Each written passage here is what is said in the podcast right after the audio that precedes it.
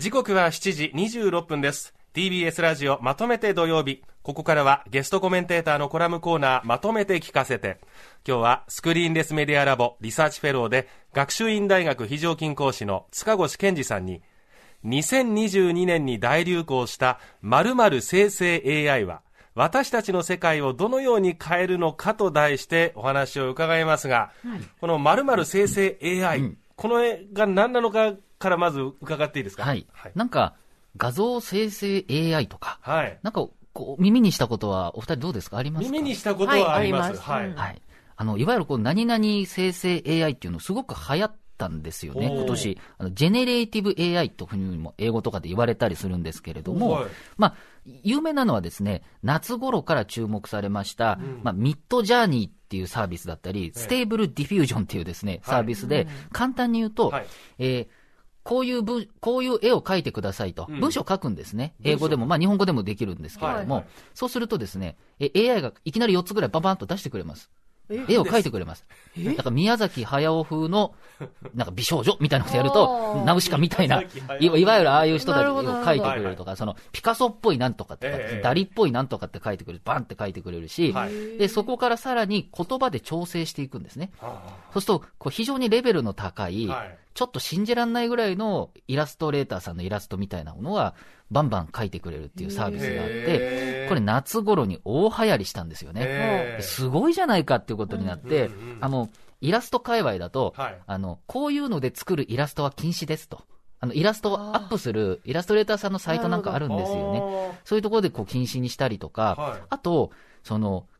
パクれちゃうんですよね、簡単に言うと。いわゆるこう特徴的な絵ってあるじゃないですか、今例えばダリとかなんとかとかって、そういうのを、コンピューターは膨大に学習するんですね。でなので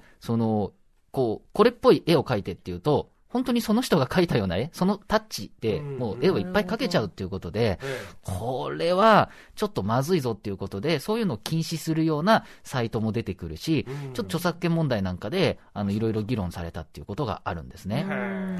で、例えばですね、イラストレーターさん、元ネタにされたイラストレーターさんなんかやっぱ非常に不快だっていうことなんですよね。でしょうね。そうですよね。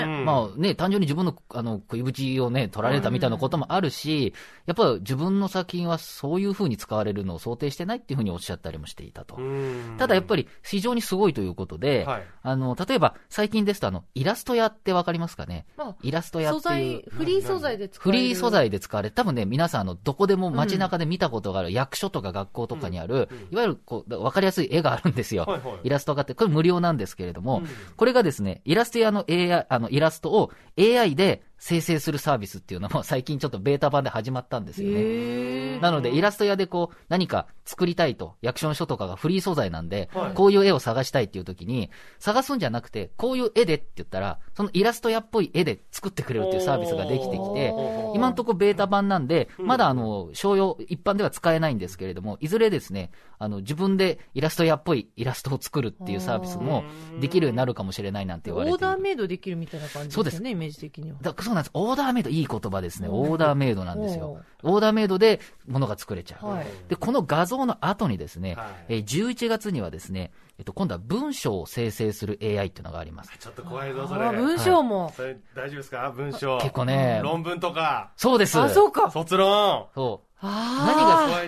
がすごいかっていうと、いわゆる Google とかって検索なんで、世の中にある情報を取ってくる。それで要するにコピー&ペースト、コピペができるなんていうことが問題になってましたけど、これは、チャット GPT っていうサービスなんですね。チャット GPT っていうサービスは、どっかからパクってくる、ネットから引っ張ってくるんじゃなくて、本当に自分で作るんですよね。学習したことをもとにで自分で文章を作るので、いわゆる、言ったらオリジナルの言葉というか、知識はいろんなとこから取ってくるんだけど、オリジナルの言葉になってると。で、これはですね、イーロン・マスクさんなんかも設立に関わってます、オープン AI っていう組織が、このチャット GPT っていうのを、公開したらですね、わずか6日で、公開から6日で利用者が100万ユーザーになったと。突破したということで、世界中の人がいっぱいやると。で、簡単なプログラミングもできちゃったりとかですね、いろいろ、大学のレポートでも、9大点ぐらいは取れるレベルのものだということが分かっていて、結構論述試験をこれが突破しましたみたいなこととか結構あってですね、まずいんじゃないかと言われてます。先生も分かんないですよね、そんなの。そうなんですよ。だから大学教員としてはこういうのでテスト問題書いてきた学生の嘘をどうやって、見抜くのかみたいなことがこれからの課題になってくる、ね。今まではそのコピペっつってネットから盗んできたやつを、調べるってことだったんですけど、できちゃう。しかも下書きにできちゃうってことなんで、下書きですごいものができちゃってるっていうことなんですよね。でさらにうまく嘘をつくっていうことも可能になってるっていうことで、なんかね、いわゆる天才的なすごいものっていうレベルのものはまだ書けないんだけれども、いわゆる頑張りましたねっていうものであればできるっていうことで、やっぱりそのフェイクニュースの文章を書くみたいなですね、そういうことでもちょっとね危惧されてるっていうところがあるんですね。生成じゃなくて元に戻る AI みたいのを作っとかないともう見抜けないですね、これは。そうですね、元に戻してくださいっていう、嘘発見器みたいなやつ、ね、嘘を見つけてくださいっていう、嘘を見つけてくださいますます嘘を作って嘘を見抜いてみたいな、AI もっと勉強することになると思うんですけれども、でさらにですね、最近今文章、画像、さらには音楽、音声の方でも生成ができるということで、これ最近ですね Google がですね9月に、オーディオ LM っていうサービスを、発表したんですね。でこれは、人間の声とかもそうなんですけど、4秒とか5秒とか短い、例えばピアノの4、5秒の音を聞くとですね、その続きを勝手に作ってくれるっていうサービスなんですよ。本当にこれ発表されてネットで聞けるんですけど、すごいんです。本当にパンパンパンって音楽 4,5 秒聞いたらその続きは AI が作ってるって言うんですけど、いや全然一般ではわからない、素人目には何がプロなのか何がコンピューターなのかわからないものができるっていうことで、こういうのもですね、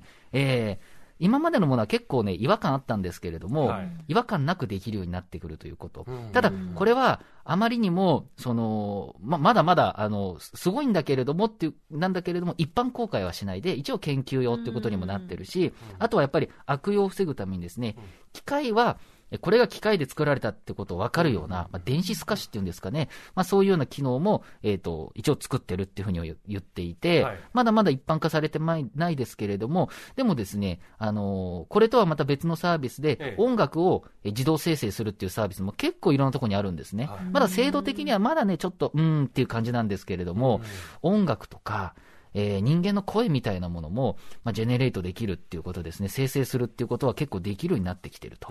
いうふうに考えることができます。いやなんか今インターネットがね当たり前になっていて、それこそ昔は図書館行って何かを調べなさい、インターネットで調べるな、でも今ちょっと考え方変わってきて、世の中に情報はもうあるんだから、それを検索してどう組み立てるかを子どもたちに教えていこうみたいな流れがある、けれども今言う生成、創作する、想像するっていうところまでをAI に任せちゃうと、もう思考停止状態になっちゃいますね、これも。そう、難しいところで、いわゆる AI と人間の協業ですね。例えば今、先ほどおっしゃっていただいた例であれば、検索して取ってくるのは取ってくるだろうと、ネットでね。でも、それをどうアレンジするかが人間の力だと。で、今度は、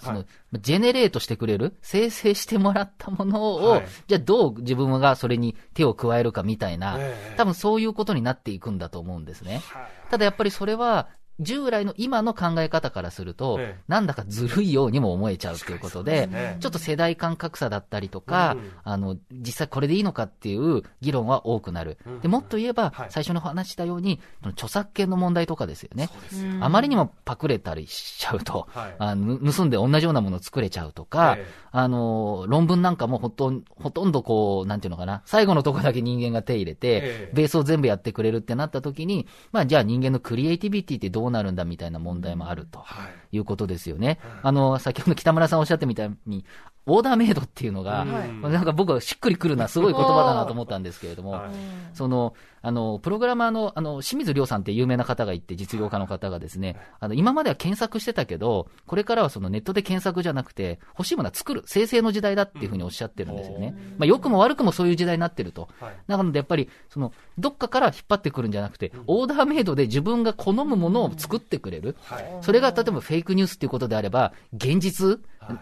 こういうのであってほしいみたいなものを作れる時代になってきたというところで、そうなってきたときに私たちの創造性とか、その機械とのあり方とか、楽しい部分もいっぱいあると思うんですけども、やっぱちょっとね、考えると怖い部分っていうのはね、私もそうだし、聞いてる方もそうだと思うんですけど、これ2023年以降もこういう技術いっぱい出るんで、付き合っていかなきゃいけないかなというふうに思います。はい。ということで今日は塚越さんに2022年に大流行した〇〇生成 AI は私たちの世界をどのように変えるのかと題してお話を伺いました。今日のゲストコメンテーター、スクリーンレスメディアラボリサーチフェローで学習院大学非常勤講師の塚越健二さんとはここでお別れです。塚越さん、ありがとうございました。ありがとうございました。毎週月曜から木曜朝8時30分からお送りしているパンサー向井のフラット、毎日を彩るパートナーの皆さんはこちら、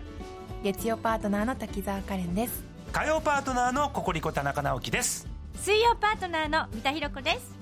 そして木曜日は横澤夏子です。ヤーレンズのデイ純之介です。奈良原雅樹です。横澤夏子ちゃんとヤーレンズが各週で登場。今日も一日頑張ろうのきっかけはパンサー向かいのフラットで。